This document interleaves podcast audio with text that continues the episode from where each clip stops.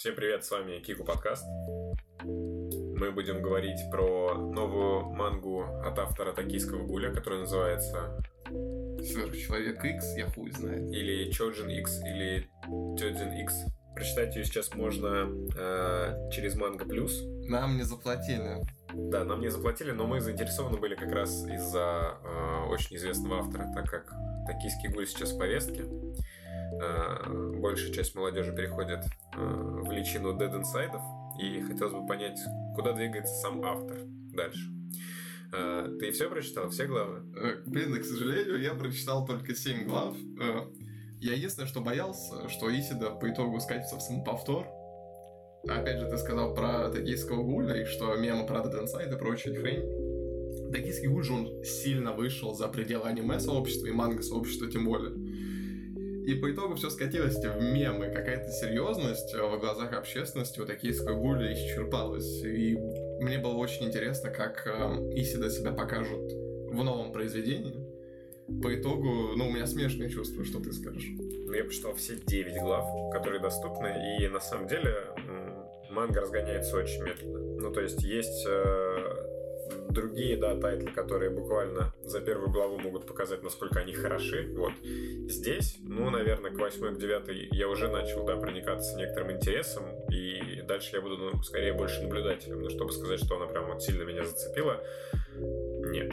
Манга Сёнэн, и она такая приземленненькая, Сильно приземленная, да, чем токийский гуль. Вот, да. И главный герой там э, пока не раскрывается вообще ни с какой стороны. Он не является калькой ни на одного из э, типовых, да, сёнэновских протагонистов, которые есть. Вот. Но при этом и супер оригинальностью какой-то он даже не блещет. Да, особенно учитывая э, то, что Исида писал токийского гуля, и он, по большому счету, сейчас из героя делает э, такого же Канеки на, так скажем, точке развития, с которой, собственно, начнется его героический путь. Но по большому счету даже сейчас э, Канеки был изначально, так скажем, достаточно безропотным, э, не самостоятельным, очень отстраненным от внешнего мира. Он постоянно запирался в книге, э, был не здесь, так скажем, он был где-то в своем внутреннем мире. И главный герой, к сожалению, в такой же, помимо того, что он безропотный, бесхребетный в этом плане, абсолютно э, какой-то даже поверхностный, он заперся в своем ощущении важности своего друга. Э, Это, по большому счету, история о зависимости уже сейчас нам вырисовывается, что когда герой получает свою силу, да, если вы заметили, то у Исиды, кстати, помимо того, что когда Канеки превращался в эту гусеницу, я не знаю, в, эту, многоножку, сороконожку, Сороконожку. у него был очень длинный нос. И у Исида, и у этого героя тоже очень длинный нос, когда герой перевоплощается. Ну, опять же, метафора Канеки ясна, это прежде всего аллюзия на Кавку, и это прежде всего также Дэмиан Германа Гесса. Пока что какого-то литературного подтекста я не наблюдаю. Естественно, Исида очень умный, начитанный человек. Но сейчас главный герой, он э, максимально шаблонен пока что, потому что нет развития какого-то наглядного. Сейчас он пытается постичь себя, постичь свои силы, как обычный сёнэновский герой, но если мы берем сёнэновский герой нового типа, опять же, мы берем магическую битву, где герой изначально просто прыгает с места в карьер, говоря о том, что ну, метафорически, что путь гораздо важнее цели. Сейчас э, цель нашего героя даже не ясна. То есть это даже не как у Гатса, например, в Берсерке, да, когда э, цель человека в том, чтобы найти цель. У него даже такой цели не стоит. Сейчас у него, он, вот, собственно, мы на начале манги. У тебя 9 глав, у меня 7. Да, по большому счету, как бы пути развития, они огромны. Но в то же время, зная Исиду, я боюсь, что он скатится в самоповтор какой-то.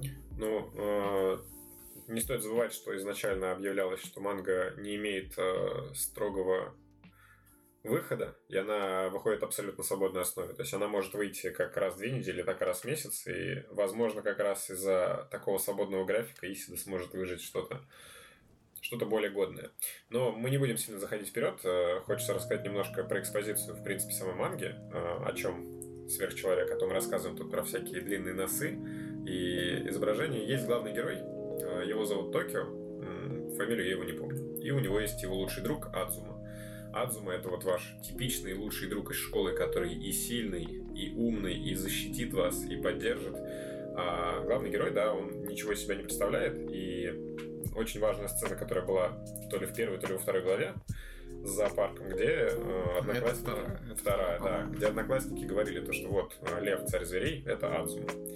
А его лучший друг это Коршун, да, стервятник, Папа. который еще и лысый, да, который, в общем-то, только и делает, что доедает за львом остатки. И это очень интересная метафора, потому что, как и главный герой, да, ну, считает себя особенным за счет достижений своего лучшего друга, так и стервятник, в общем-то, питается за счет того, э, что оставляет лев.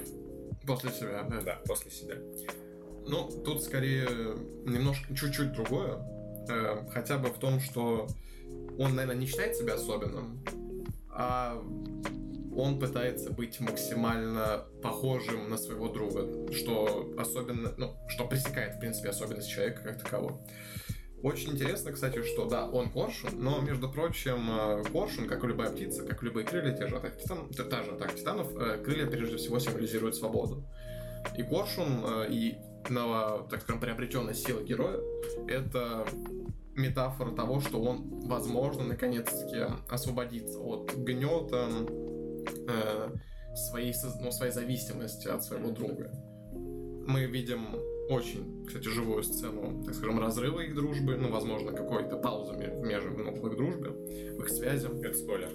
Из, извините, блин. Ну, это всего 9 глав, поэтому дальше особо мы сами не знаем, что будет, но в целом с этим рано или поздно придется столкнуться. В целом ничего страшного, это не major спойлер, так, чисто строчка. Но опять же, э, хочется просто остановиться на том, что она очень жива, в отличие от например, сцены, э, когда после зоопарка они встречаются с, с главгадом, так скажем, одной, одним из главгадов, типа первой арки, с этим растягивающимся человеком. Когда, во-первых, битва была показана очень сумбурно, в этом, кстати, прикол, наверное, этой манги отдельный, потому что Исида начал рисовать достаточно абстрактные, искаженные лица, искаженные кадры, чтобы придать какой-то динамики, придать какого-то дополнительного психологического влияния. Но по большому счету это, это очень круто воспринимается, но диалоги, которые показаны между этими, к сожалению, у нас не визуальный подкаст, мы ну, продемонстрировали, что весь темп, который манга набирает э, от экспозиции, битвы и что происходит дальше, он весь потерян. То есть дальше будет офигительная сцена в зоопарке. Она, конечно, тоже достаточно клишейная в этом плане, потому что у тебя три попытки, ты можешь э, попробовать убежать, но у тебя ничего не выйдет, должен применить способности и так далее. То есть, опять же, путь становления главного героя, он э, изначально очень-очень-очень какой-то клишейный заезженный. Надеюсь, что он как-то это выпрямит. Кстати, что про главного злодея скажешь? Э, главный злодей показан, кстати, в манге в самом начале, да, это э, очень тоже популярный литературный ход. Да, клишейный. Да, клишейный даже уже можно сказать, когда вам главного злодея показывают в самом начале, чтобы придать ему значимости. Но из-за того, что манга уже не очень серьезная, и она как бы, ну, сёнэновская, да, рассчитана на немножко другую аудиторию, э, дальнейшем, буквально через 2-3 главы, они сливают всю серьезность главного злодея, да, и делают его как будто э, таким комик-релифом, да, для того, чтобы немножко можно было выдохнуть, да, посмеяться и так далее. Вот, но если смотреть на концепцию, да, именно главного злодея, он мне показался интересным. Вот, э, не сказать, что он что-то из себя супер оригинальное представляет, но вы посмотрите, э, Исида даже специально выделил ему одну цветную страничку, а цветные странички, извините меня, не просто так. Да, не просто так. Вот. Э, да. Также хочется поговорить про основную, как сказать, вундервафлю, да, э, особенность сверхчеловека и э, предмета силы. Изначально мне казалось то, что, да, как уже мне мой коллега сказал про самоповтор, будет какое-то общество, э, которое будет гонимо э, другим обществом, то есть обычными людьми. Это не так. Есть якобы сверхлюди, которые обладают какими-то особыми способностями, но мы все это уже видели. Это как «Моя академия», это как маги в магической битве. Это чуваки, которые что-то умеют делать. Есть чувак, который растягивает свои конечности, как Рид Ричардс, или... Э, или Пластик Мэн. Да, или Эластика из суперсемейки. Есть э, чувак, который превращается в птицу. Это, в общем-то, наш главный герой. Есть э, чувак, который создает дым из рук. Э, в общем-то, набор достаточно обширный. Пока что не совсем понятно, какие будут правила и ограничения, да, так как в любой сёрновской вселенной, если есть какая-то сила, да, то должны быть какие-то правила, какие-то ограничения. Не везде они обыгрываются хорошо, но на девятой главе пока вообще ничего не понятно, потому что это спойлер. Появится чувак, который создает магические гигантские мечи из воздуха и втыкает их э, во вражину, еще и создает дубликаты их. Это выглядит очень, ну, эпично, но когда у тебя почти все главные герои либо силачи, либо превращающиеся в какие-то оборотни, птицы, звери, змеи, и потом появляются маги, а, не совсем понимая, что будет дальше и как это будет обыграно. Возможно, Исида хочет сделать что-то наподобие Люди Икс. Буквально в смысле, помимо того, что сверхчеловек X, Люди Икс, you know. Э, потому что, прежде всего, когда создавались Люди Икс, Стэн Ли, э, Стив Дитк, по-моему, еще причастные люди, прежде всего вкладывали в это метафору подросткового взросления. Э, самый простой пример — это Кити Прайд и ее возможность проходить сквозь стены. Это метафора на незаметность подростка в обществе, которая, грубо говоря, ну, является, скажем, центральной для раскрытия персонажа, для его, для корня его понимания. То же самое всегда нам демонстрируют с этими персонажами, с нововведенными. Я боюсь, кстати, что чувак, который вот, собственно, владеет техникой мечей, я пока назову ее так, это, грубо говоря, будет Джуза из токийского гуля, потому что визуально, мне кажется, похож. Ну и в обращении с оружием тоже достаточно. Также я заметил, ну как заметил, подчеркнул, что Исида очень любят метафоры на цветах. Э, к сожалению, я не могу сказать, что за вид цветов был показан в сверхчеловеке X, но метафора, опять же, заключается в по большому счету цветы символизируют мир, всегда практически, вне зависимости от вида цветка.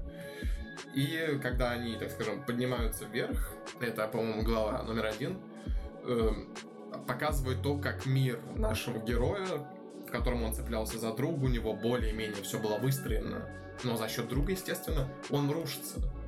И в данный момент герой находится на перепутье. Он начнет познавать и высаживать свой новый мир, новые цветы прямо сейчас, после приобретения способности. Запизделись. Рекомендуем мангу. А, обязательно почитайте, глав не очень много, поэтому, в принципе, это можно осилить за один вечер. А в дальнейшем сможете следить, да, и обсуждать вместе с нами. Манга плюс, заплати. Да-да. Всем пока.